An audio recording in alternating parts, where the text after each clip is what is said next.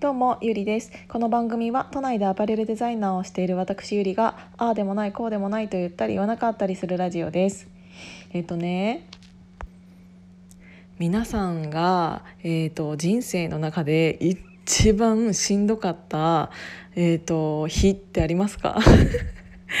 なんかしんどかったっていうかなんか私ね一個思い出したんですけどあんまりね綺麗な話ではないんですけどっていうか汚い話なんですけど。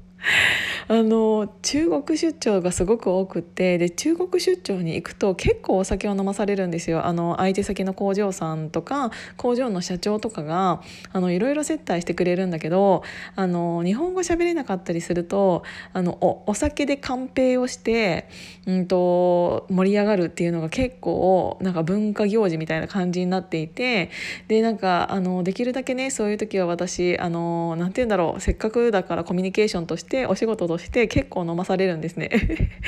で、うんと、パイチューっていう中国で結構一番強い酒かな、えーと、アルコール度数が60%ぐらいあるんですけどだから本当にね、えーと、飲むと口の中が熱い。っていうやつがあってでそれ結構飲まされて。で次の日、えー、とまあまあ朝早くにもう日本に戻らなきゃいけないから、えー、と空港に向かわなきゃいけなかったんですね。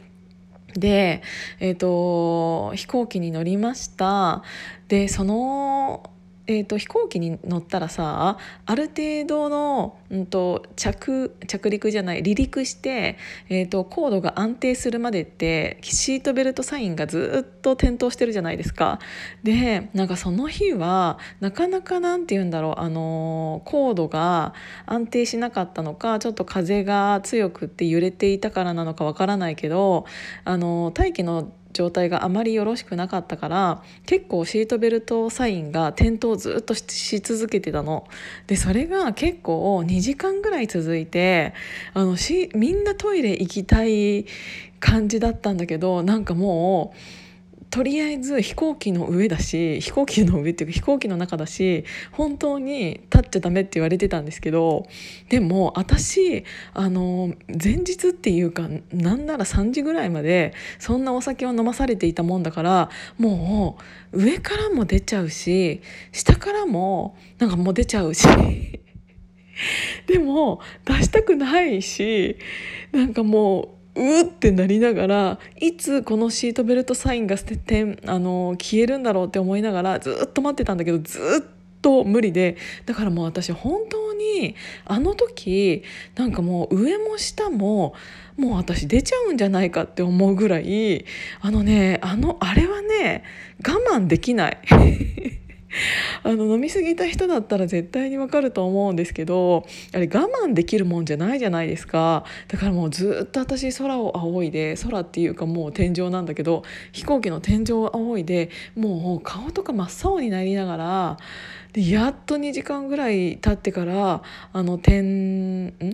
消えてどうぞみたいな感じになったんだけどでもみんな乗客の人とかがあの 行きたくてしょうがないからみんなトイレとかにだからもう私それも待ってみたいな感じになっててなんかさ一応ゲロ袋みたいなのは飛行機の前の座席っていうかなんかあるじゃないですかシートポケットに。なんだけどそれって私もうその量じゃ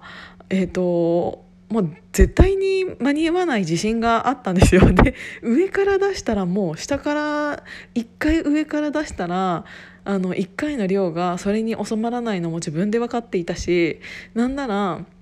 うんと、下からも上から出したと同時に出そうだったからもう全てのなんかお口と下のお口をできるだけもうふわってもう食いしばってでもあんまり食いしばって食いしばってっていうかもうあの我慢の仕方がちょっとよく分かんなかったんですけどそれでも本当に頑張ってっていう時が一番もうきつかった。なんか履きたいものが履けないって本当に辛くないですか？しかももうそこまで来てんの。もうそこまで来てるっていうかもうほぼほぼ出てたんだけど。っ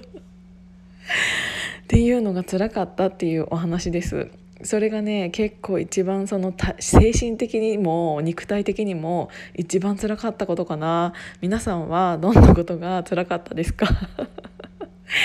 なんかこれもう一個ね似たようなやつがあるから話すねっていうことで今日も聞いていただいてありがとうございました。じゃあまたね。